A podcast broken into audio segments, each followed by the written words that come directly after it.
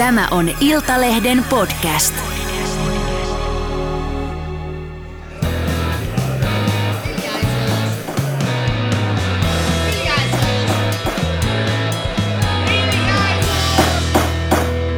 Politiikan puskaradio. Studiossa Marko Oskari Lehtonen ja Lauri Nurmi. ja Juha Ristamäki. ennen kuin mennään viikon varsinaisiin aiheisiin, varsinaiseen poliittiseen epistolaan, niin aloitetaan tämän viikon jakso tällaisella valtiollisella tiedotteella. Rouva Jenni Haukio saa perjantaina päähänsä tohtorin hatun, kun hän väittelee Helsingin yliopistolla valtiotieteiden tohtoriksi. Politiikan puskaradio onnittelee maan äitiä, tohtori Jenni Haukiota. Onneksi olkoon. Juha ja Late, saatte 50 euroa kumpainenkin, jos pystytte kertomaan minulle Jenni Haukion väitöskirjan otsikon sanasta sanaan. Late, voit aloittaa.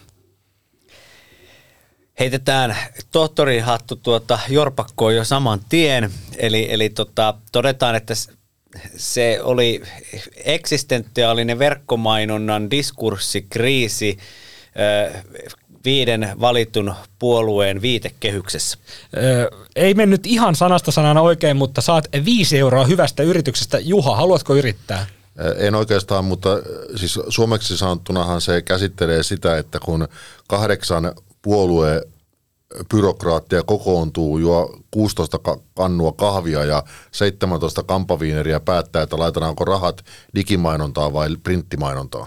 Joo, sekään ei mennyt ihan sanasta sanaan oikein, mutta saat 5 euroa hyvästä yrityksestä ja vielä yhden euron päälle eh, huumorista, eli 6 euroa Juha sulle. Se kuuluu tällä tavalla, että avoimen vuorovaikutteisuuden ideaalista sisäisen mobilisaation realiteetteihin kysymysmerkki. Puolueiden digitaalisen vaalikampanjoinnin strategiset ulottuvuudet ja dilemmat.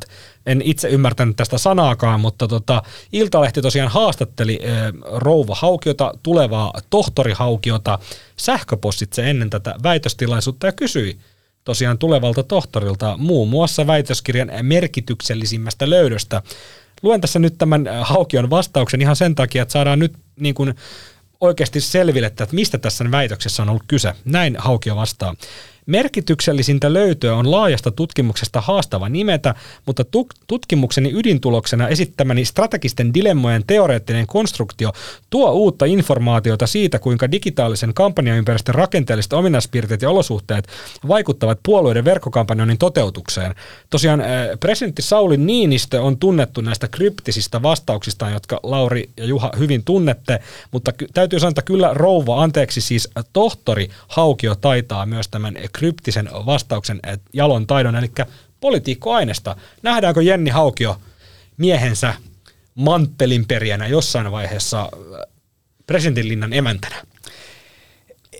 Vakavoidutaan ei nähdä. Siis hän, hän on ollut kokoomuksen viestintäpäällikkö, johtanut Turun kirjamessuja, joten itse veikkaan, että Jenni Haukio työuraansa aikoo jatkaa tällä kirjallisuuden saralla. Hän voisi olla vaikkapa jonkin kustantamon johtaja Kyllä. tai äh, hän voisi vaikkapa olla suomalaisen kirjallisuuden seuran johtaja tai hän voisi vaikkapa johtaa joku päivä Helsingin kirjamessuja. Että veikkaan, että tämä kirjallisuus ja Rova Haukio ovat, ovat tuota voittava yhdistelmä. Sehän on tässä tietysti se, että, että muistan, että esimerkiksi silloin kun hän piti puheen tässä, olisiko ollut Helsingin Kallionkirkossa liittyen, se oli joku tämmöinen lotta-aiheinen puhe, niin silloinhan tuli hirveästi, häntähän kehuttiin maasta taivaaseen, että miten taitava ja hyvä puhe se oli, ja, ja myös tuli, tuli niin kuin vinkkejä ja ikään kuin semmoisia niin kuin hiljaisia signaaleja siitä, että, että niin kuin porvarillisissa piireissä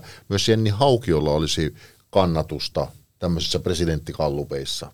Mutta en, en muista, oliko se, oliko se jonkun median kallupissa myös mukana, mutta tavallaan niin kuin, onhan siitä nyt aika pitkä matka tietysti presidenttiehdokkuuteen ja niin poispäin. Eikä nyt itsekään pitäisi sitä todennäköisen, että hän edes sellaista haluaisi ja sellaiseen pyrkisi, mutta, mutta varmasti hänellä siis kansansuosiota on. Ja, ja, ja Haukiohan on todettava sellainen tuota, hauska anekdootti, sattumus, että ää, hän taisi olla tuossa, olikohan se nyt ollut viime vuonna eräässä tilaisuudessa eläinten oikeuksista puhumassa.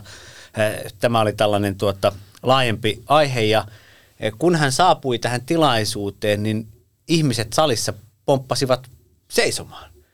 Ja, ja, ja, ja tuota, kerrottakaa nyt, nyt kuulijoille, että et, eihän tämmöinen meininki nyt tasavaltalaisuuteen sovi lainkaan. Että sen vielä voin ymmärtää, että kun tasavallan presidentti avaa valtiopäivät, niin siellä salissa noustaan, noustaan sitten seisomaan siksi aikaa, kun hän tulee, tulee tuota, eduskunnan suureen saliin ja kävelee puhujakorokkeelle. Mutta että sitten kun Rouvahaukio tulee ihan tavalliseen puhetilaisuuteen vieraaksi, niin yleisö pomppaa seisomaan, niin se kertoo tästä melkoisesta pokkuroinnista, joka tähän instituutioon on rakennettu. Me, mehän emme tietysti, Lauri, luonnollisestikaan pokkuroi tätä instituutioa, mutta sen verran tota, kerron vielä, tuli mieleen Jenni Haukiosta se, että aikanaan Tampereella oli kokoomuksen puoluekokous ja se oli Jyrki Kataisen puheenjohtaja-aikana – ja tuota, Kultaiset vuodet. Kyllä. Käytän itse tällaista termiä. Dream Team. Ja tuota, Jenni Hauke oli silloin kokoomuksen viestintäjohtaja tai viestintäpäällikkö, ja siellä puolukokouksessa ei oikeastaan tapahtunut yhtään mitään, siis, koska puheenjohtajan asema oli, oli taattu, ja ainoa puheenaihe oli se, että koska, koska Jyrki Katainen ei suostunut nostamaan Sauli Niinistöä hallituksen jäseneksi, vaan teki niin sanotun isänmurhan, ja, ja Sauli Niinistö kai siirtyi silloin eduskunnan puhemieheksi. Joka tapauksessa oli niin kuin käytännössä ainoa puheenaihe, että tuleeko Sauli Niinistö sinne paikalle. Sitten oli toimittajallekin järjestetty semmoinen illallinen ja satuin itse istumaan siellä Jenni Haukion vieressä ja siinä oli muita, sitten muita politiikan toimittajia siinä ympärillä. Ja siellä puhuttiin käytännössä aika paljon siitä, että tuleeko se Niinistö vai eikö se tule ja vitsautiin kaikenlaisia asioita, joita en tässä nyt toista tietenkään Sauli Niinistöstä. Ja Jenni Haukio istui siinä vieressä, he seurustelivat jo silloin, kukaan ei vaan tiennyt sitä. Mä oon jälkikäteen miettinyt, että hänellä oli varmasti hauskaa, kun hän kuunteli niitä juttuja, että mitä me kerrottiin hänen, hänen silloisesta poikaystävään, poikaystävästään Sauli Niinistöstä, jota kukaan ei tiennyt, että se on hänen poikaystävänsä. Tuo on muuten hyvä, että missä vaiheessa pitää lopettaa niin kuin termi poikaystävän käyttöön, että niin kuin, missä se raja menee, koska kuitenkin Sauli Niinistönkin on ollut siinä vaiheessa ihan niin kuin herrasmiehen iässä näin sanottu, mutta mut, mut mahtavaa Juha, että niin kuin sinulle Sauli Niinistö on ollut edelleen poikaystävä iässä. No e- ehkä sanotaan sitten miesystävä, niin kuin on tapana sanoa meidän varttuneempien ihmisten keskuudessa. Niin se tulee ehkä tästä puolivallaton leskimies-brändistä, jonka Niinistö itse sitten, sitten vaimonsa traagisen kuoleman jälkeen ö, otti käyttöön perustellessansa sitä, miksi hän ei ollut kiinnostunut presidenttiydestä vielä silloin, vaan vasta sitten myöhemmin. Hän itse perusteli sitä sillä, että se ei tällaiselle puolivallattomalle leskimiehelle oikein sovi, niin tähän, tähän imakkoon tämä poikaystävän luonnehdinta sopii ihan hyvin. Sitten mitä tulee Jyrki Kataisen ja Sauli Niinistön väleihin, niin kun Juha tässä muistutti siitä ministeriväännöstä, niin kysymyshän on siitä, että vuoden 2007 eduskuntavaaleissa Sauli Niinistö kirjautti voimassa olevan Suomen ennätyksen Uudenmaan vaalipiirissä 60 000 ääntä. Muun muassa Eero Lehti saa kiittää Sauli Niinistöä ikuisesti eduskuntapaikastansa. Mutta, ja sitten vaalien jälkeen, tuota, jos on Niinistön sanaan uskominen, niin Katainen oli tarjonnut hänelle ministeripaikkaa ikään kuin aikaisemmin, ja Niinistö olisi miellynyt ulkoministeriksi mahdollisesti – jos taas on Kataisen sanaan uskominen, niin Katainen ei ollut missään vaiheessa tarjonnut Niinistölle ministeripaikkaa. Ja nämä herrat ovat, kertovat nämä kantansa Tuomo Ylihuttulan kirjassa. Ja se, mikä käytännön seuraus tähän päivään on se, että eh, Iltalehden tietojen mukaan Jyrki Katainen ja Sauli Niinistö eivät harrasta keskusteluyhteyttä tänäkään päivänä. Eikä varmaan mitään muutakaan. Rullaluistelua, padelia, sulkapalloa, ö, eivät käy varmaan myöskään onkimassa siikaa, siis mitään. Mutta mut Katainenhän on, on metsästysmies. Oh, minun, eivät, eivätkä liekitä majavaa. Minun on jotenkin vaikea kuvitella, että, tuota, että jahdissa viihtyvä äh, Katainen tuota, voisi olla niin kuin Niinistön kanssa hirvijahdissa. Tiettävästi, tiettävästi ainakaan tähän Jenni Haukion aatemaailmaan niin ei ehkä sopisi se, että herra presidentti totesi, että minä otan nyt tästä hirvikiväärin ja lähden tuosta pari, pari tuota yksivuotista vasaa losauttamaan paistiksi. Tähän on erittäin hyvä lopettaa tämä Rouva Jenni Haukion väitöskirjaosuus, eli herrojen hirvijahtiin. Näinhän tämä tuppaa menemään. Täytyy vielä muistuttaa sitä, että, että käsittääkseni kuitenkin alu, aluksi sanoit, että hänen päähänsä painetaan tohtorihattu, niin käytännössä, jos en nyt ihan väärin kun itse olet tohtori, niin, niin ole ymmärtänyt, niin se hattu, hatunhan saa vasta siellä promootiossa. Tänään hän ei, hän ei siis hattua saa. Eli no oikeastaan nyt sitten livenä, että tänään ei paineta päähän yhtään mitään, korkeintaan tyyny sitten päivän niin, mutta Karon kanssa voi ottaa ehkä yhden Mutta hei, summa summarum, hei, onnea rouva Jenni Haukiolle. Onnittelut. Kerron teille seuraavaksi tarinan miehestä, joka työskenteli Pohjanmerellä öljynporauslautalla. Jos haluatte ottaa nyt mukavan asennon siellä kotisohvalla, autossa, junassa, kalassa, missä ikinä olettekin, niin ottakaa nyt mukava asento ja kuvitelkaa itsenne kylmälle Pohjanmerelle. Eräänä yönä hän heräsi voimakkaaseen räjähdykseen, joka hetkessä sytytti koko öljynporauslautan tuleen. Silmän räpäyksessä mies oli liekkeen piirittämä. Hän selvitti tiensä läpi savun ja kuumuuden ja pääsi nipin napin kaauksen keskeltä lautan reunalle. Kun hän katsoi alas, hän näki vain pimeän, kylmän ja pahaenteisen Atlantin. Liekkeen lähestyessä miehellä oli vain muutama sekunti aikaa reagoida. Hän saattoi joko pysyä lautalla ja kuolla varmasti liekkeihin, hän tai tai hän saattoi hypätä alas 30 metriä jäisiin aaltoihin. Mies seisoi palavalla lautalla ja hänen täytyy tehdä valinta. Mies päätti hypätä. Se oli odottamatonta. Tavallisissa olosuhteissa hän olisi koskaan edes harkinnut syöksymistä jäiseen veteen, mutta nyt olosuhteet eivät olleet normaalit. Hänen lauttansa oli tulessa. Lopulta mies hyppäsi, selvisi putouksesta ja selvisi merestä. Kun hänet oli pelastettu, hän huomasi palavan lautan, aiheuttaneen merkittävän muutoksen hänen käytöksessään. Me myös seisomme palavalla lautalla ja myös meidän pitää päättää, miten muutamme toimintaamme. Muistatteko Lauri ja Juha, kuka kertoi tämän tarinan kriisin keskellä vuonna 2011? Tieto, Pupivision klassikko kysymys. Tämähän on totta kai Microsoftin Trojan hevonen, eli Nokian viimeistään tuhonnut Stephen Elop vai Elop, kumminkohan nyt herra lausutaan. Eli eletään varmaankin siinä 2010-luvun aivan ensi askelia ja Nokia on hävinnyt käyttöjärjestelmäkilpailun Applelle ja sitten se on horjumassa kohti mahdollista konkurssiuhkaa ja sitten tämä lähetetään Nokian sisäisessä viestinnässä tuota, kaikille työntekijöille ja saa viimeistään aikaan sen, että yhtiö on kaauksessa. Kyllä, äh, viisi pistettä ja, ja äh, Microsoft pinssi Laurille. Eli tässä oli tosiaan äh, Nokian entisen toimitusjohtajan Steven Elopin legendaarinen palava lautta puhe vuodelta 2011. Syy, minkä takia mä tämän katkelman teille halusin lukea, on se, että mä haluan kysyä teiltä, että onko Sanna Marinin hallituksen lautta tulessa? Juha. Mm, siis on tulessa, ei varmasti sillä tavalla tulessa kuin oli Nokian lautta siihen aikaan, mutta, mutta on sillä tavalla tulessa, että nyt, että jos olisi normaali ajat, jolle, jos ei olisi tätä Venäjän hyökkäyssotaa, siitä johtuvaa osittain, siitä pääosin johtuvaa energiakriisiä ja niin poispäin, niin tämä hallitus olisi jo kaatunut. Mutta, mutta politiikassahan sehän on tai, niin kuin, tota niin, niin, semmoinen laji, että siinä voi tietysti kitkutella menemään eteenpäin myös vähän, huo, vähän, vähän huonommalla lautalla. Että, tuota, että nyt, nyt niin kuin, mikä tällä viikolla nähtiin, niin tunnelmat rupesivat olemaan jo aika kiihkeät, mutta nyt tulee itsenäisyyspäivä, jolloin kaikki tietysti rauhoittuu hetkeksi aikaa ja sitten ensi viikolla katsotaan, että miten asiat etenevät. Että se, että keskusta on lähtenyt nyt rysky, ryskyttelee laitoja ja tekee irtiottoja hallituksen muiden puolueiden kanssa yhdessä, yhdessä määrittelemistä linjoista, niin on varmasti keskustassa laskettu, että se on hyvä taktiikka, mutta sen taktiikan niin kuin huono puoli on nimenomaan se, että, että kun he tällä tavalla koko ajan niin kuin nakertavat pääministerin arvovaltaa, niin varmasti siinä jossain vaiheessa tulee pää vetävän käteen, jos he riittävän pitkään sitä jatkavat.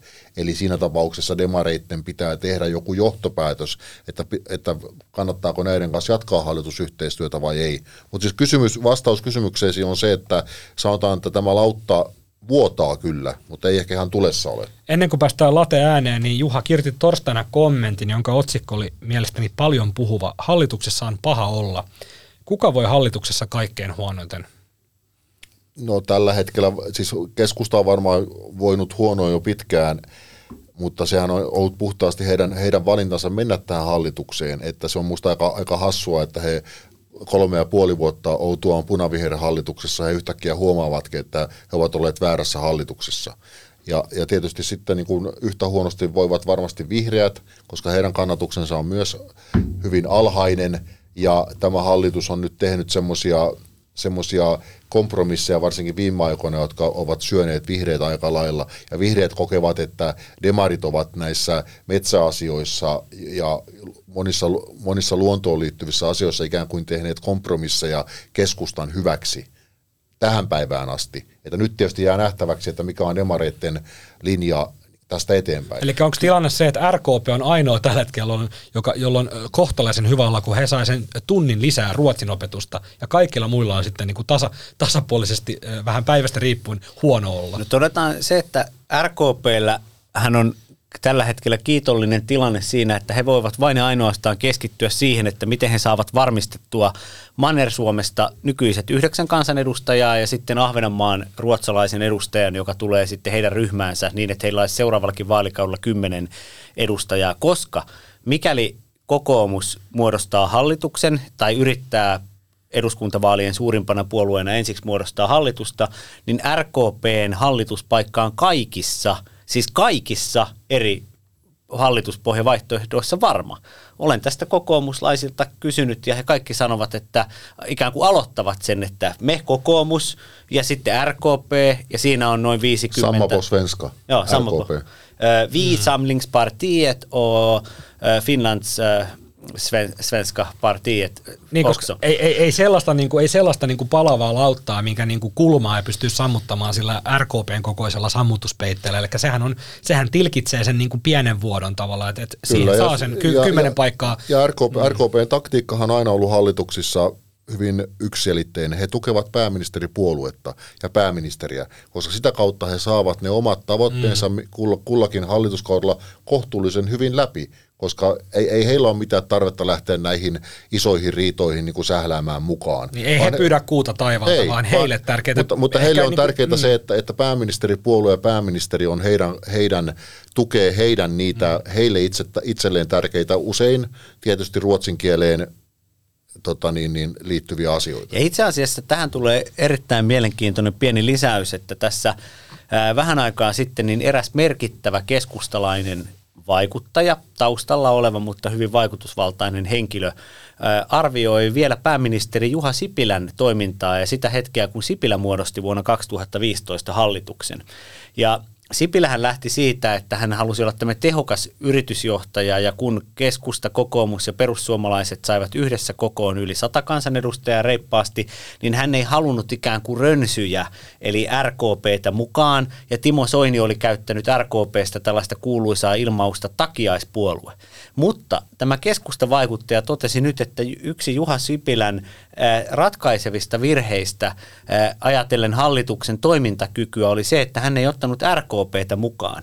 Koska kun RKP olisi ollut mukana näissä huoneissa, niin siellä olisi ollut aina yksi puolue, joka käyttää puheenvuoron pääministerin ja pääministeripuolueen tueksi. Ja se ikään kuin olisi sitten tuonut pääministerille kaikissa sisäisissä kokouksissa lisää tällaista arvovaltaa ja tukea. Ja tämä oli mun mielestä kiinnostavaa, että politiikka ei ole, ei ole pelkästään sitä, että kuinka monta paikkaa jollain on, vaan kun istutaan siellä huoneessa ja siellä on vaikka neljä puoluejohtajaa, niin tukeeko näistä puoluejohtajista joku muukin kuin pääministerini itseänsä? Eli ei takiaispuolue, vaan RKP olisi hänen tukiaispuolue. Eli, eli tota, RKP voi aina tukeutua ja RKP aina tukeutuu pääministeriin. No, mun täytyy sanoa, että RKP on niin kuin kokoonsa nähden, he aika hyvin onnistuvat maksimoimaan ne itselleen tärkeät hankkeet. No, esimerkiksi ruotsin kielen aseman vahvistaminen koulussa ja näin poispäin, että ei, ei, kyllähän ne ihan kohtuullisen hyviä suorituksia. Eli onko Anna-Maja Henriksson tämän hallituskauden niin kuin suurin onnistuja?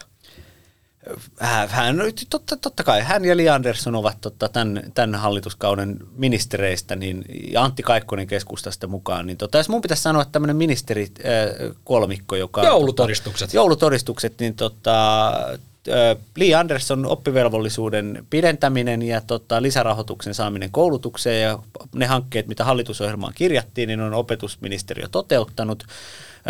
Sitten anna ja Henriksson puolusti koronakriisissä oikeusvaltiota, vaati Uudenmaan laittoman sulun purkamista, mikä toteutui. Se vaati aika paljon kanttia, se purettiin kesken kaiken, koska oikeusministeri sanoi hallituksen kokouksessa, että tämä sulku on laiton siitä hänelle pisteet. Ja sitten kolmantena Antti Kaikkonen, NATO-jäsenyyden toteuttaminen ja nämä asehankinnat ja tämmöinen ikään kuin oman puolueensa vaikeuksien yläpuolelle asettuminen tässä tilanteessa, niin, niin tota, tässä on mun... Mikä mun... ei ole ollut kovin vaikeaa.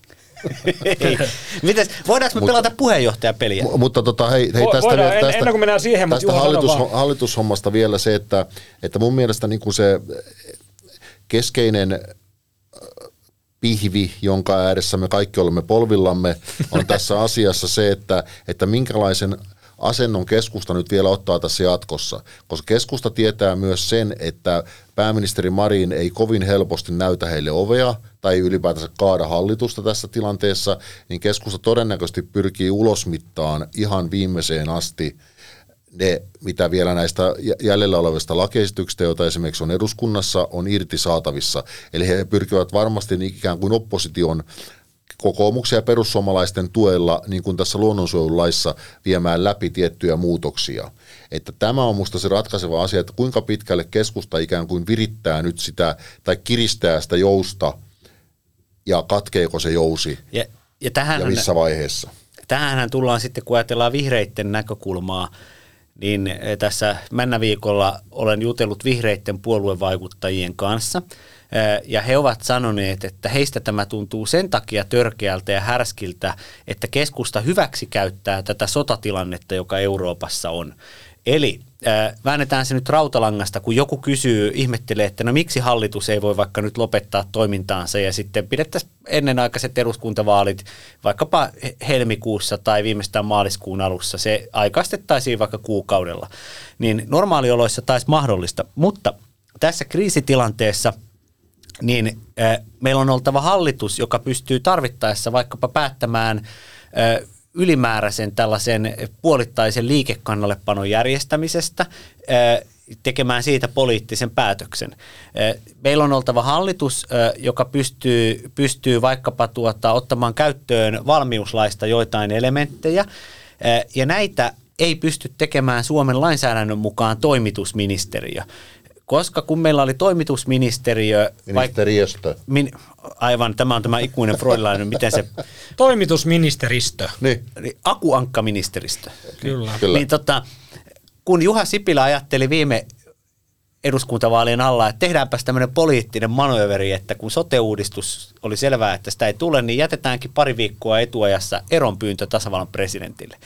Niin sitten kun Sipilä Juha ja, ja, ja, ja tuota, muut puoluejohtajat olivat ajatelleet, että nimitetäänpäs tässä vielä sitten pari omaa poliittista virkanimitystä, että saadaan vielä omille, omille tuota, tukijoille hyviä työpaikkoja, niin oikeuskansleri totesi, että ette muuten nimitä, että toimitusministeriöstön valta ei, Ministeristö. ei riitä siihen, että voitaisiin vaikkapa ministeriön kansliapäällikköä valita. Ja tästä syystä esimerkiksi tasavallan presidentti Niinistö on tehnyt tiettäväksi puoluejohtajille, että hän ei halua ulkopolitiikan ylimpänä johtajana, että tässä tilanteessa maassa ei ole poliittisesti toimintakykyistä hallitusta muuta kuin sitten eduskuntavaalien jälkeen se hetki, jolloin käydään uudet hallitusneuvottelut ja muodostetaan seuraava hallitus. Tämä on, Lauri, oikein hyvä, oikein hyvä analyysi, mutta nimenomaan hieman, hieman sitä opponoin sen takia, että kyllähän meillä vaalien jälkeen tulee olemaan se aika, jolloin meillä ei ole sitä poliittisesti toimintakykyistä hallitusta samalla tavalla. Ja jos katsoo nyt niin kuin puolueiden kannatuskyselyiden tuloksia, niin hallitusneuvottelustahan voi tulla aika pitkätkin. Kyllä niitä... Että, että sitten tietysti jos niin kuin itänaapuri tulee rajan yli, niin kyllähän sitten pystytään aika nopeasti, hallitus toimii riippumatta sitä tilanteesta, että onko se poliittisesti valittu juuri sillä hetkellä vai ei että niin kun, se on vähän niin kuin suo siellä vetellä täällä. Kyllä. Mutta tähän... mikä, mut mikä pitää tällä hetkellä, kun me ollaan tässä niin kuin politiikan puskareidassa estetty monta kertaa kysymystä, näkeekö Vladimir Putin joulun, niin nyt on varmaan pakko kysyä, että näkeekö Sanna Marinin hallitus joulun. Mutta pitääkö hallitusta, mikä hallitusta pitää tällä hetkellä kasassa? Nyt on käytetty tämä Ukrainan sota, Venäjän hyökkäyssota, yhtenä niin kuin, Siis se- liimana. siis Sit mä, se, mä, on se, se on se syy. Siis se, on se, syy. Vihreiden eduskuntaryhmä ilmoittaisi Entä- ensi en- viikolla. Vihreiden eduskuntaryhmä ilmoittaisi mm. ensi viikolla. Tiedän tämän, koska kysyin, juttelin tästä suoraan Atte Mm. Harjanteen kanssa. Heidän eduskuntaryhmänsä on niin raivona tästä luonnonsuojelulain vesittämisestä, että normaalioloissa vihreät tekisi suoraan hallituskysymyksen, eli he ilmoittaisivat ensi viikolla, kun Marin on palannut Suomeen, että mikäli keskusta suuressa salissa äänestää edelleen tätä hallituksen luonnonsuojelulakiesitystä vastaan, vihreät jättää hallituksen ja Suomeen sen jälkeen jäisi jäljelle vähemmistöhallitus, jolla olisi sitten vain 97 kansanedustajaa. Hallituksella on 117 kansanedustajaa, vihreillä 20, kun otetaan vihreät pois jää 97. Ö, Vastaavasti sitten taas keskusta voisi, voisi todeta niin, että tuota, mikäli heidät pakotetaan tähän, niin me he jättävät hallituksen. Eli jompi kumpi, keskusta tai vihreät ottaisi ö, ennen joulua ritolat ilman tätä sotaa. miten se muuttaa tätä nykytilannetta, kun ei tunnu tulevan valmista muutenkaan? Niin. No mutta ja, ja totta kai asia, asiallisesti ottaen juuri näin kuin Lauri sanoi ja sitten myös se, että, että valtioneuvosto eli hallitushan tulee antamaan tässä nyt joulukuun alkupäivinä hyvin todennäköisesti sen Suomen NATO-jäsenyyttä koskevan lain eduskunnan käsittelyyn ja totta kai se pitää saada nyt eduskunnassa asiallisesti käsiteltyä. En tiedä kuinka kauan se valiokunnissa velloo, mutta se päätös pitää saada sieltä ulos ennen kuin yhtään mitään nyt ruvettaisiin muutenkaan miettiin. Että olisihan se, olisihan se nyt aikamoinen tilanne, että vaikea sitä nyt kenenkään tuo vaalikentillä on, se, selostaa myös semmoista tilannetta, että, että meni niin kuin NATO-jäsenyyshakemuksen käsittelykin nurin sen takia, koska oli luonnonsuojelulaissa oli neljä pykälää kiistanalaisia, että, ja joihin liittyy muun muassa niin kuin valkoposkihanhien syöminen. Niin ehkä se kuitenkin se mittakaava on vähän niin kuin jotenkin hassunkurinen. Mutta hei, onko jouluna lumi maassa ja toimintakykyinen hallitus? Filterilumi. Lumi on maassa, mutta hallitus ei ole toimintakykyinen. Seuraavaksi siirrytään ää, Lauri Nurmen päiväunien ykköskohteen parin, eli puheenjohtajapeliin. Kyllä, meillä on kolmessa puolueessa puheenjohtajapeli. Ja ensimmäinen, aloitetaan vihreistä, sanon nämä tässä nopeasti ja sitten vaikka Juha voi, Juha voi analyysillä Ville Niinistö, jatkaa. ai niistä ei saanut sanoa ääneen. Se, se on natsikortti. Ville Niinistö on natsikortti aina kun se sanoo, se lopettaa keskustelun vihreissä. Mutta tota, otetaan tämä, otetaan tämä tota, ens, ensimmäisenä tämä tota, vihreät. Eli tilannehan on se, että tässä viikolla nähtiin jo hyvin kiinnostava symbolinen tilanne. Kun todellakin tämä keskustan eduskuntaryhmä päätti, että he irtautuvat tästä luonnonsuojelulakiasiasta, niin julkisuudessa mediatilan otti vihreiden eduskuntaryhmän puheenjohtaja Atte Harjanne. Tämä tapahtui tiistaina. Se oli luonnollista, koska edu, vihreiden eduskuntaryhmä on kuitenkin se, joka loppujen lopuksi suurin piirtein päättää, vaikka siellä on puoluevaltuustoa totta kai mukana, mutta päättää käytännössä, että ollaanko hallituksessa vai ei. Harjanne esiintyy julkisuudessa. Keskiviikkona järjestettiin eh, Elinkeinoelämän keskusliiton perinteinen vaalitentti tuolla ravintola Palasessa, kymmenennessä kerroksessa Helsingin kattojen yllä. Ja sinne vuorineuvosten ja naisten eteen ei saapunutkaan Maria Ohisalo, vaan sinne saapui Atte Harjanne. Maria Ohisalo oli perunut osallistumisensa eh, sillä välillä, siinä, noin, siinä vuorokauden aikana, kun oli tullut tämä keskustan ja vihreitten välinen avoin ilmiriita, hän ei halunnut kaiketi nousta samalle lavalle Annika Saarikon kanssa. Ja Atte Harjanne oli sitten se, joka sanoi siellä, että, että, että, että vihreitten eduskuntaryhmässä ollaan aivan raivona.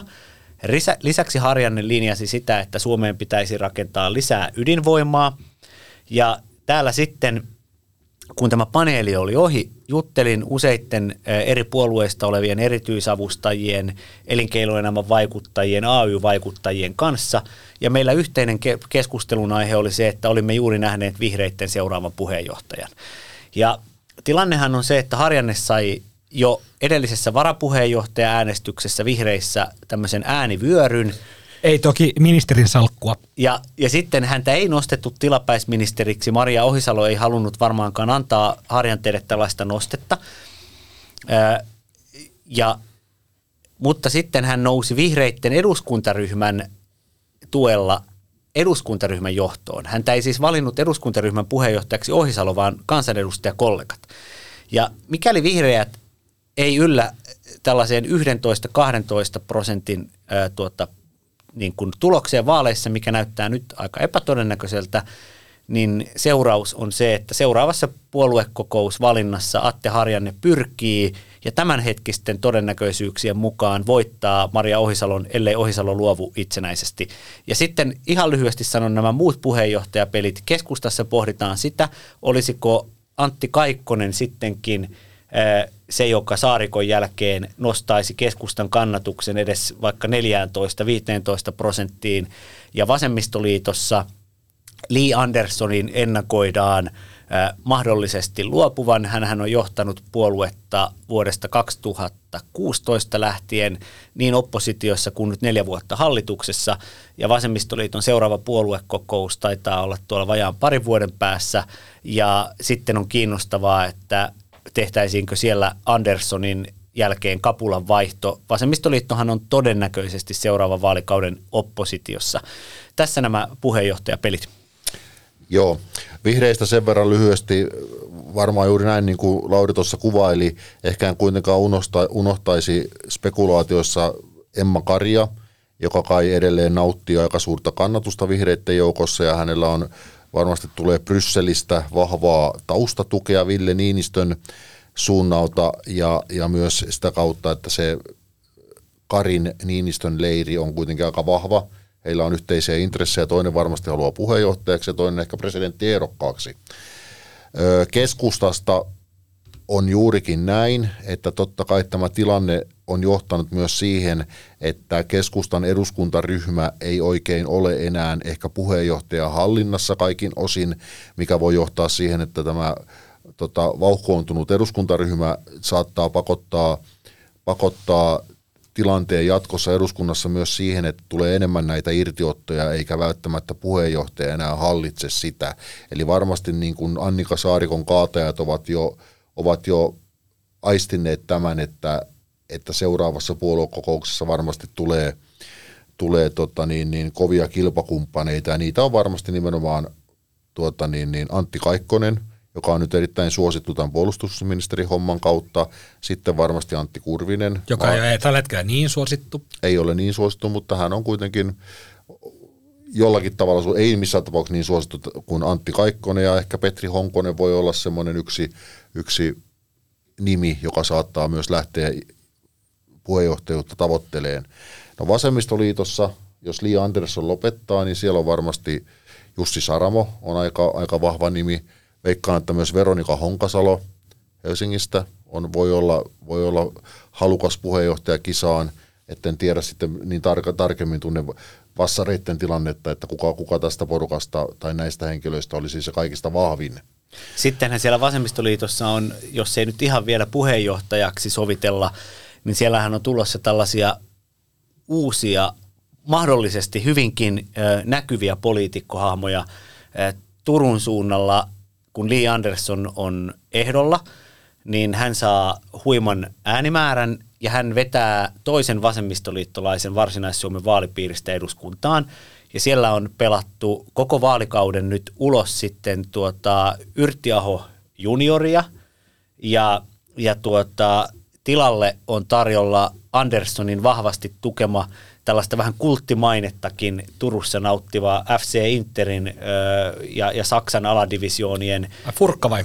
Furkka. Cool. Timo, Timo, Timo Furuholm. Furu, Furuholm. Furuholm. Olen mennyt sanoa Furuhjelm, mutta, fur, mutta Furuholm. No kutsu Furuhjelmistä. Ja, ja, tota, ja sitten Helsingissä vasemmistoliitosta eduskuntaan on tarjolla somevaikuttajia toimittaja, kirjailija, Instagram-tähti, perheen äiti, feministi, aktivisti äh, Minja Koskela. Ja veikkaan, että tota, Minja Koskela ja sitten Timo Furuholm saavat hyvät äänimäärät ja kummatkin läpi eduskuntavaaleissa. Ja heillä on sitten varmaan puolueessa paljon nostetta.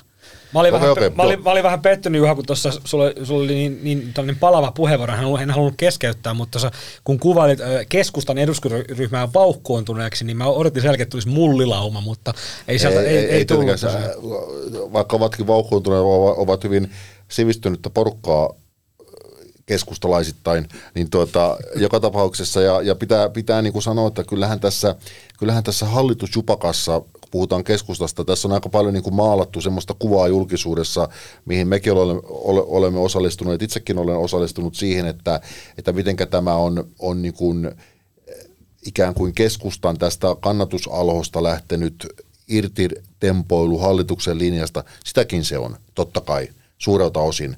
Mutta pitää myös muistaa, että, että kyllähän tähän tilanteeseen on johtanut myös se, että hallitus ei ole oikein niin kuin pääministerin hallinnassa. Tai sanotaan niin, että pääministeri on, on pyrkinyt siirtämään nämä kiusalliset asiat ensinnäkin varjoviisikkoon, jota on vetänyt siis Krista Kiuru ja Antti Kurvinen, tai erityisavustajien työryhmiin, tai sitten eduskunnassa, eduskunnassa ilmeisesti niin kuin tällä hetkellä kuitenkaan nämä eduskuntaryhmien puheenjohtaja, niin se, se kokoonpano ei oikein toimi, niin kuin se on ennen toiminut. Mutta summa summarum, niin kuin, tähän liittyy tämä saamelaiskäräjälakiesitys, ja se, että, että niin kuin jos, jos niin kuin keskustan eduskuntaryhmä on vauhkoontunut, niin voi sanoa, että myös hallituksessa kuitenkin on tilanne nyt tällä hetkellä se, että, että niin kuin tarvit, tarvittaisiin semmoista pääministeriä, joka pyrkisi pitämään huolen siitä, että kaikki puolueet menestyvät siinä hallitusyhteistyössä.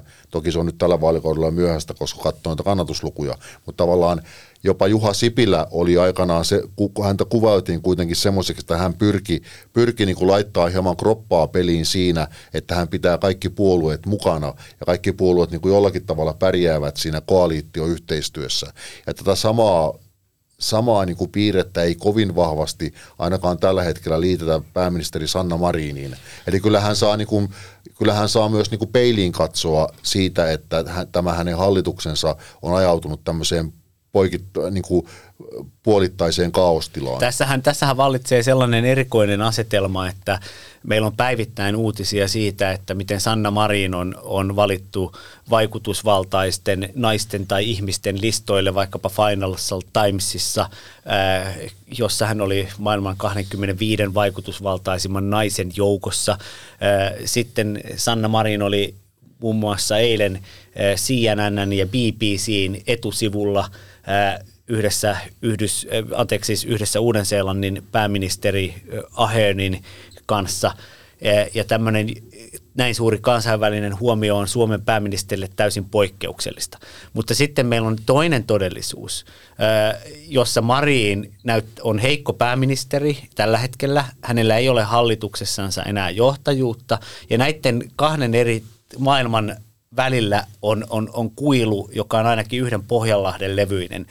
Ja se, missä Marin on ehkä, ehkä tehnyt sellaisen pienen virheen, korostettakoon, että tässä kansainvälisissä yhteyksissä ja ulko- ja turvallisuuspolitiikassa hän on ollut ö, hyvä ja joissakin tilanteissa jopa erinomainen pääministeri.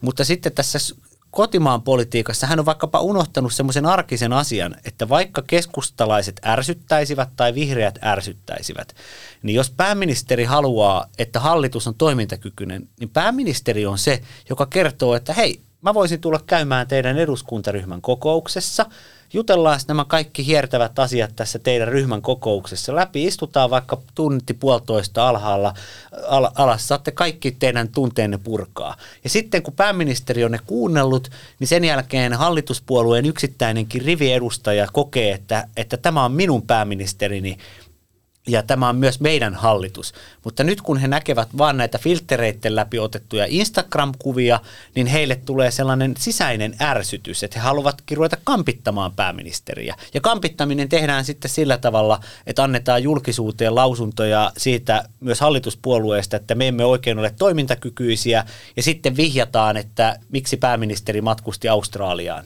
Mm. Tämä on jo aika suoraa, tai siis tämä on täysin peittelemätöntä. Kyllä, ja, ja tava, joo, tämä on juuri näin, näin. Tässähän on tämä, totta kai myös tämä Australian matkahan on tämmöinen niin kuin olki, olkiukko siinä mielessä, tai olkiakka siinä mielessä, että, että hän lähti sinne reissuun jo ennen kuin tämä, tämä viimeinen kakka osui tuulettimeen, että, että sillä ei ole sinänsä mitä, hän ei lähtenyt karkuun sinne Australiaan uuteen Seelantiin tätä tilannetta, mutta se on totta, että tämä, juuri tämä tietynlainen keskustelemattomuus on nyt osoittautunut ongelmaksi, koska myös esimerkiksi kokoomuksesta sanotaan, että eihän esimerkiksi ole niin kuin ollut kokoomukseen yhteydessä tässä saamelaiskäräjälakiesityksessä, mikä oli kuitenkin hänelle hyvin tärkeää myös henkilökohtaisesti, että hän vie tämän niin kuin, äh, tota niin, alkuperäiskansoja koskevan lakiesityksen läpi, mutta eihän se mene eduskunnasta läpi, jos ei hän tee diiliä siitä kokoomuksen kanssa, että kokoomus oppositiosta tukee sitä. Mm. Niin onhan se vähän niin kuin tavallaan outo tilanne, että hän on ikään kuin heittänyt sen, nyt sen, hänen hallituksensa on heittänyt sen lakiesityksen eduskuntaan. Riittääkö se nyt sitten? Koska hän on niin kuin, eikä hän enää halua tekkää töitä sen eteen, että hän haluaisi varmistaa, että se menee myös läpi eduskunnasta. Arvon herrat, nyt äh, olen tässä tätä kaunista aasinsiltaa makkustellut viimeisen 15 minuuttia. Mutta, että, mä, vielä en, viimeinen, en, kun nyt pitää ottaa, kie, kiellän sinua, Ei, Marko Oskar, nyt pitää ottaa, pitää ottaa tota ihan pieni lisäys Vähän tähän. ajassa mennään takaisin. Niin, tota, 1300-luvun alkupuolella vielä, Pähkinänsaaren rajalla. Todetaan vielä, kato kuulijoille se, koska tämä saat nämä henkilöpeleistä, henkilöpelit on politiikan on ehdoton suola ja sokeri, niin nyt jos tässä tulee semmoinen kuva, että tuota, Kaikkonen olisi vaikka syrjäyttämässä saarikkoa, niin näin ei välttämättä ole, vaan ä, aikaisemmassa puheenjohtajavaalissa nimenomaan Kaikkonen tuki saarikkoa ä, Katri Kulmunin kaatamisessa ja saarikko tuki Kaikkosta, kun Kaikkonen yritti puheenjohtajaksi silloin, kun Kulmuni valittiin.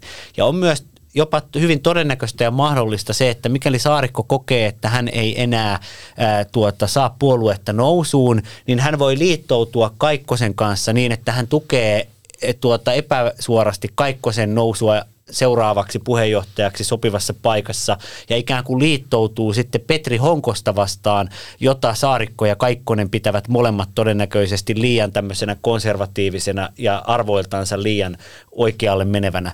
Et, et, et Saarikon ja Kaikkosen välillä ei välttämättä ole tämmöistä henkilökohtaista skapaa, vaikka Kaikkosta sovitetaankin Saarikon paikalla. Joo, ei, minäkin, minäkin haluan sanoa vielä tähän, että myöskään Antti Lindman ei välttämättä yritä kaataa Sanna Marinia, mutta varmasti mielellään näkisi itsensä seuraavana puheenjohtajana. Olin juuri sanomassa, kiittämässä Laure tästä Saarikko-Kaikkonen linjasta tai Kaikkonen-Saarikko-linjasta, ja nyt joudun Juhaa kiittää tästä Lindman Marin linjasta tai sen linjan puutteesta, niin me ollaan nyt puhuttu, käsittääkseni olemme tässä puheenjohtajapeliaiheessa. Rupes kuulostaa vähän ehkä hallituskriisiltä, mutta olemme edelleen tässä puheenjohtajapelikeskustelussa, niin tässä on jäänyt mainitsematta yksi puolue, eli jota on vähän tälleen niin kuin sivuttu, mutta SDP, mikä on Sanna Marinin asema SDPn puheenjohtajana huhtikuun toinen päivä, kun eduskuntavaalit nykyisen aikataulun mukaan on pidetty. Onhan se mahdollista, että ne pidetään aikaisemmin, mutta jos nyt kuvitellaan, että olemme siinä keväthanget sulavat ja purot solisevat, niin mikä on Sanna Marinin asema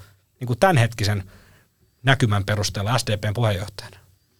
Joo, se on hieman epäselvää, että sitähän ei tiedä kuin Sanna Marin itse, että että joka tapauksessa siinä on niin monta, monta muttaa, että haluaako, kun he, jos ja kun he ovat kakkospuolueen vaaleissa, tai saattavat valahtaa jopa kolmanneksi, jos perussuomalaiset menevät ohi, mikä ei ole mitenkään, mitenkään mahdotonta, että miten hän niin kuin itse näkee sen oman tulevaisuutensa. Itse veikkaisin, että hän, hän niin kuin pikkuhiljaa vetäytyy puheenjohtajan paikalta, koska, koska hän on kuitenkin tämän pääministeri ja pääministeri uran aikana tavallaan tuonut esille sen, että mitenkä se, mitenkä se rooli on kuitenkin semmoinen kuutainen häkki, joka ei välttämättä häntä niin kuin pidemmän päälle enää viehätä. Että mä luulen, että hän on nyt sen nähnyt, millaista on olla pääministeri, että nyt varmaan sitten jotain muuta. Eikä hänellä mitään siis ongelmaa, koska hän, hän tulee valittua Tampereelta kansanedustajaksi niin pitkään kuin hän haluaa kansanedustajana olla – että mä voisin kuvitella, että hän ehkä hieman hengähtää ja, ja vetovastuuta ruvetaan siirtämään pikkuhiljaa sitten muille, muille demareille. Näin mä kuvittelisin, mutta voi, voi olla, että olen tässä täysin väärässäkin. Moni tämmöinen politiikan penkkiurheilijahan hellii ajatuksella, ajatuksella, että olisi tällainen sinipuna hallitus, jossa siis kaksi pääpuoluetta olisivat kokoomus ja SDP. ja sellainen saatetaankin muodostaa yksinkertaisesti siitä syystä, että vaikka kokoomuslaisten kenttämäinen enemmistö haluaisi tällaista porvarihallitusta perussuomalaisten kanssa, niin siihen porvarihallitukseen ei välttämättä ole saatavissa toimintakykyistä yli sadan kansanedustajan enemmistöä. Keskusta ei välttämättä siihen lähde. Ja sitten hyvä kysymys on se, että onko perussuomalaiset toimintakykyinen hallituksessa, joka esimerkiksi ensitöikseen neuvottelisi neljän miljardin euron leikkauksista.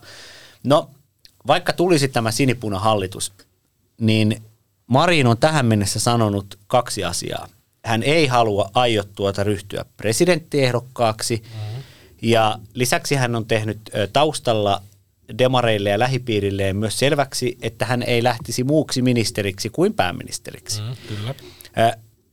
Tiedän sen, että SDPn niin sanotussa sisäpiirissä yritetään edelleen käydä Marinin kanssa keskusteluja siitä, että voisiko Marin vaikkapa yrittää viedä puoluetta hallituksen kokoomuksen kanssa ja tavoitella itse sitten tätä ulkoministerin salkkua – jolloin hän säilyttäisi tällaisen kansainvälisen näkyvyyden ja edustaisi Suomea ulkoministerinä ulkomailla. Mutta Tuohan, tuossa on vaan se ongelma, että jos järjestys on kokoomus SDP, että tullaan tässä järjestyksessä maaliin, niin valtiovarainministerin salkku kyllä kuuluisi SDP. Kyllä, mutta tässä on Timo Soinin viitoittama esimerkki siitä, että voidaan pistää se, eh, se tota, eh, tuota Pekka-kortti kiertoon ja, ja ottaa se helpompi tehtävä, kun on tulossa ne miljardileikkaukset. Mutta ensinnäkään kokoomus ei välttämättä halua Marinia ulkoministeriksi, vaikka se on toki SDPn oma asia, kenet siihen laitettaisiin. Ja sitten Marin ei välttämättä itse halua tilanteeseen, jossa häntä ja pääministeriä koko ajan verrattaisiin. Sitten jäljelle jää se, että, että mikäli Demarit on siis toiseksi suurin puolue, niin siellä on eduskunnan puhemiehen paikka – ja Marin on johtanut Tampereen kaupunginvaltuustoa. Sitä puhemiehen paikkaa hänelle tarjottaisiin, mutta aivan kuten Juha totesi, Marinin luonnetta jonkin verran tuntien, niin en pitäisi ollenkaan varmana, että hän haluaa tällaista seremoniallista puhe, puhennaisenkaan tehtävää, vaan hänen mielenkiintonsa voisi olla esimerkiksi pieni hengähdystauko ja sitten merkittävä kansainvälinen tehtävä johon myös uskon, että muut suomalaispuolueet tukisivat häntä. EU-komissaariksi en usko, että Marin pääsee yksinkertaisesti siitä syystä, että kokoomus todennäköisesti vastustaa, haluaa, haluaa pitää tätä suurimpana puolueena, mikäli voittavat vaalit, niin sen seuraavan komissaarivalinnan itsellänsä. Komissaaripaikka tulee auki vuosi eduskuntavaalien jälkeen. Toki demarit voisivat yrittää tällaista kaupankäyntiä, että Marinille komissaarin palkku, salkku ja saatte sitten kokoomus vaikkapa myös pääministerin ja ulkoministerin salkut. Että ikään kuin sitten tehtäisiin tämmöinen diili. Itse olen yrittänyt tästä, tästä, tästä kysyä muun muassa kokoomuksen suunnasta ja sieltä kyllä viesti oli mun mielestä se, että tota, että missään nimessä tätä komissaarin salkkua ei tulla Marinille antamaan, Joo, u- jo, jos, jos, jos SDP olisi halua tähän. E, uskon, että näin on, koska totta, kokoomus on e, eurovaaleissa ollut nimenomaan suurin puolue ja kokoomuksen puolueen johdosta myös taustaviesti on ollut se, että ä, vaikka pöydässä olisi mitä vastatarjouksia, niin komissaarin salkku ei ole kaupan ja sitten hän kokoomuksessa on jo mietitty hieman, että kuka se voisi olla. Mikäli Alexander Stubb ei menesty tasavallan presidentin vaalissa. Hänen unelmansa on nousta EU-komissaariksi. Hän on puhunut siitä 10-15 vuotta. Ja tuota, lähellä se on, että Stuppista tulee komissaari, mutta siihenkin on vielä pitkä aika. Itse vielä haluaisin sanoa tähän, että jos, jos demarit saavat sen ulkoministerin salkun, jos menevät hallitukseen, niin ehdottaisin siihen kuitenkin Erkki Tuomiojaa. Nyt kun ollaan käsitelty eh, puheenjohtajapeli, on eh, luontevaa siirtyä eh, presidenttipeliin. Otava julkaisee syksyllä 2023 kirjan puolustusministeri Antti Kaikkosen urasta, mikä on tietenkin mielenkiintoista, kun Kaikkonen on edes 50-vuotias. Mutta joka tapauksessa tällainen muistelmateos kautta oma elämäkerta on sieltä tulossa. Ajoitus on mielenkiintoinen, sillä presidentinvaalit käydään tammikuussa 2024. Latea Juha, tarkoittaako tämä Kaikkosen vaalikirja nyt sitä, että Kaikkonen on keskustan presidenttiehdokkaaksi lähtemässä? Todennäköisesti keskustassa halutaan järjestää jäsenäänestys vaaliehdokkaasta ja tässä tilanteessa voisi hyvinkin olla mahdollista, että keskustalaiselta kenttäväeltä Kaikkonen saisi enemmän kannatusta kuin Suomen Pankin johtaja Olli Rehn. Mutta mitäpä Juha luulet, että lähtisikö Rehn tähän jäsenäänestykseen mukaan vai miten tämä pelikuvio menee? No se on kyllä kiinnostavaa, että viimeksi hän tuota, Rehn hieman pahotti mielensä, kun keskusta legendaarisesti lähti nimittämään Matti Vanhasta jo vuositolkulla etukäteen presidenttiehdokkaaksi, noin käytin hieman hyperbolaa siinä, mutta kuitenkin. Sehän meni ja, hyvin. Ja sehän meni hyvin. Lopputuloksena olikin 4-5 prosenttia tuota, äh, kannatusta ja Paavo Mäyrynenkin meni ohitse, ohitse kannatuksessa. Mutta anyway, se on hyvä kysymys ja, ja, ja niin kuin tavallaan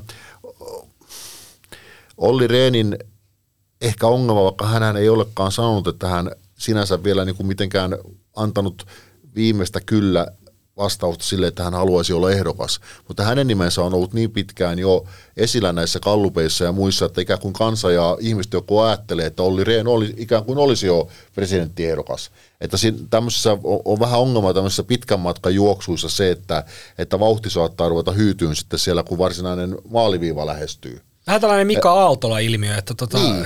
kaveri on siellä keikkuu suosikkeen joukossa, vaikka, vaikka ei missään tavalla niin kuin ehdollakaan. Niin, ja sitten tietysti mm. Olli Rehnin ongelma on se, että, että millä tavalla, kun nyt käydään tätä kuitenkin tätä laajalla rintamalla tätä sotaa Venäjää vastaan ja myös näitä menneisyyden, lähimenneisyyden tekoja ja tekemättä jättämisiä kaivetaan esille, niin kyllähän se tietysti se hänen, hänen ministeriaikainen osallisuutensa muun muassa Fennovoiva-hankkeessa on sellainen, että se saattaa nousta ikävällä tavalla esiin mahdollisessa presidenttiehdokkuuskilpailussa. Tosin onhan Kaikkosellakin se oma rikostuomionsa, mutta se ei liity mitenkään Venäjään. Ja hänhän on kuitenkin mainetta on parempi, niin kuin muistatte. Nyt en tiedä, oletko Juha nähnyt tämän käsikirjoituksen etukäteen, mitä en teille sen takia antanut, koska te muuten varastatte minulta minun vähäisetkin repliikkini, mutta nuorisosäätiön liittyvissä vaalirahasotkuissa tosiaan aikoinaan itsensä liannut Kaikkonen mainosti itseään vuoden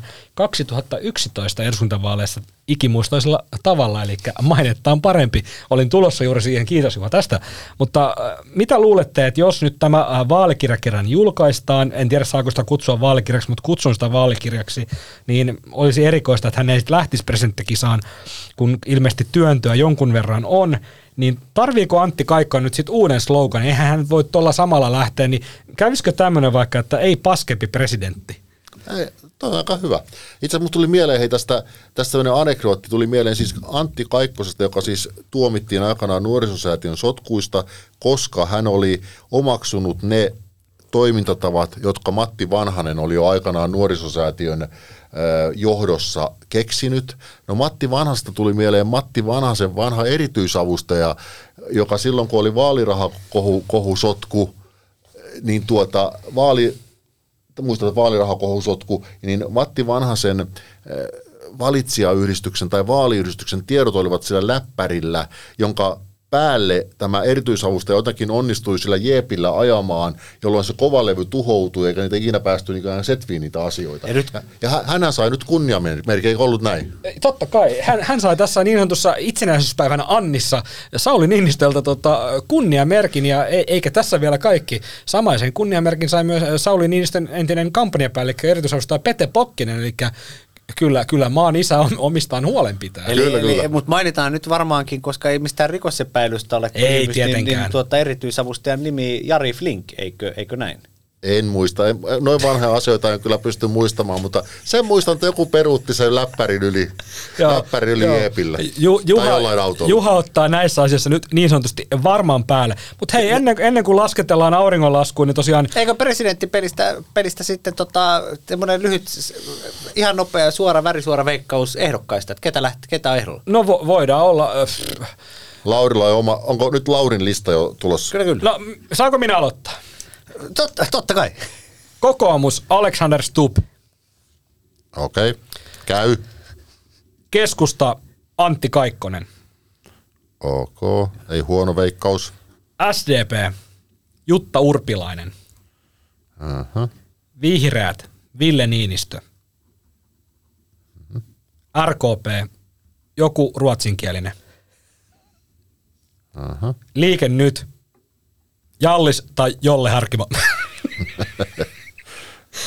mitäs muita? Perussuomalaiset, Jussi halla Aha. mitäs mä heittäisin vielä? Vasemmistoliitto. Ketäs näitä on? Li Andersson. Paavo Arhimäki ei ole käytettävissä. Tota, unohtuko joku puole? Nyt, nyt täytyy oikein lähteä miettimään. KD. K, K, KD, ö, ö, ö, Peter Östman.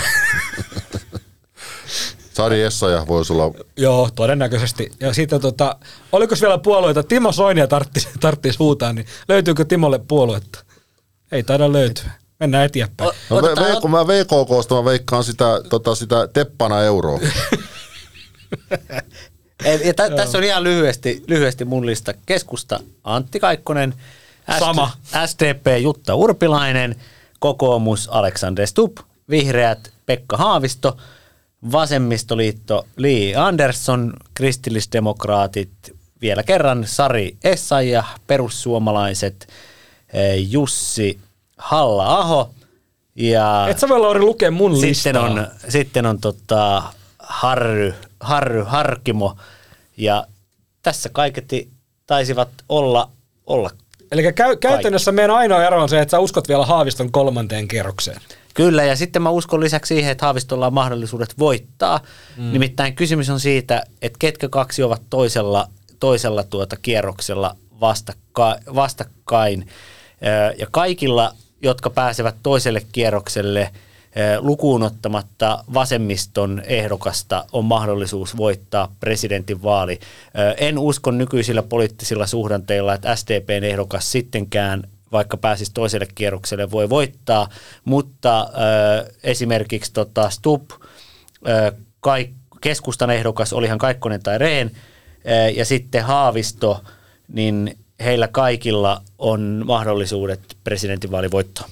Mä oon ihan samaa mieltä tuosta, että Haavistolla varmasti on, on, on niin kuin paremmat mahdollisuudet voittaa kuin Ville Niinistöllä. Mä mietin vain vihreitä, että olisiko Ville Niinistö selvästi tämmöisen ärhäkkäämpänä terrierinä, niin olisiko sillä sitten paikkansa tässä presidenttipelissä Stuppia vastaan esimerkiksi. Mutta sano Juha, mitä mieltä sä oot? Tota, oliko hyvät kyllä, mä, kyllä mäkin olen uskonut tuohon, että Pekka Haavisto saattaisi vielä, niin kuin, vielä niin kuin kerran yrittää, ja hän on saanut nyt tässä, tässä NATO-prosessissa semmoista va- hyvin valtiomiesmäistä mm. gloriaa itselleen.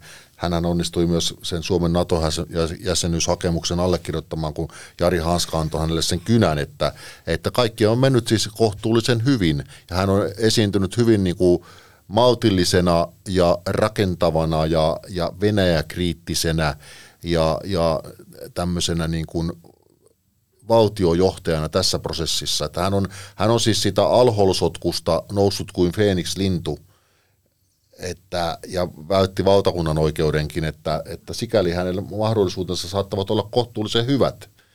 Mutta se on sitten kiinnostavaa se, että, että tosiaan niin kuin Lauri tuossa sanoi, että ketkä sille toiselle kerrokselle pääsevät, koska Pekka Haavisto, vaikka vihreät on nyt asemoinut itseään tuossa vasemmisto punavihreässä hallituksessa sinne vasemmiston leiriin, niin Pekka Haavistohan ei ole mikään vasemmistolainen käsittääkseni kovinkaan vankasti, vaan enemmänkin porvari. Niin että mi- mikä on se, mihin kanavoituvat ensimmäisellä kierroksella sitten ne, sanotaan, vihreitten äänet tietysti menevät Pekka Haavistolle, mutta minne, minne demareitte ja vasemmistoliiton äänet menevät. Että voiko olla niin, että toisella kierroksella olisi siis vastakkain esimerkiksi Alexander Stubb ja Pekka Haavisto. Että se tuntuu, tuntuu sekin vähän niin kuin jotenkin vaikealta, että, että, mutta se voi olla, voi olla myös näissä vaaleissa sinne toiselle kierrokselle voi päästä kohtuullisen pienellä äänimäärällä. Äänet tai siis haja- sanotaan, äänet- äänet, äänet hajaantuu. hajaantuu niin paljon. Kyllä. Että, että kyllä onhan se nyt selvä, että jos esimerkiksi Jutta Urpilainen tai Eero Heinaluoma, Jutta Urpilainen todennäköisesti on demareitten presidenttiehdokas, niin kyllähän varmaan nyt ensimmäisellä kierroksella onnistuu demari kansan osan äänet keräämään. Että aika, aika mielenkiintoiseksi menee. Ja pressan vaaleihin on hei aikaa vain vuosi. Ja täytyy sanoa, että tämähän on äh, kaikkien politiikan penkkiurheilijoiden ja wannabe-ammattilaisten juhla-aikaa. Meillä on vuosi alkamassa ja tota, eduskuntavaalit ja heti perään sitten tota, Sauli Niinistö luovuttaa kärpännahka viitan herra tai rouva Xlle. Ja hei, ei ole kunta- eikä aluevaaleja. Herre kyllä, luoja kiitos. Seuraavana viikon vitsi, jonka esittelee Marko-Oskari Lehtonen. Mitä presidentti Sauli Niinistö sanoi rouva Jenni Haukiolle, kun tämä esitteli tuoretta väitöskirjaansa? En ole tohtori, mutta voin vilkaista. Nyt nämä vitsit on aina yhtä huono. Tämä oli itse asiassa ihan hyvä.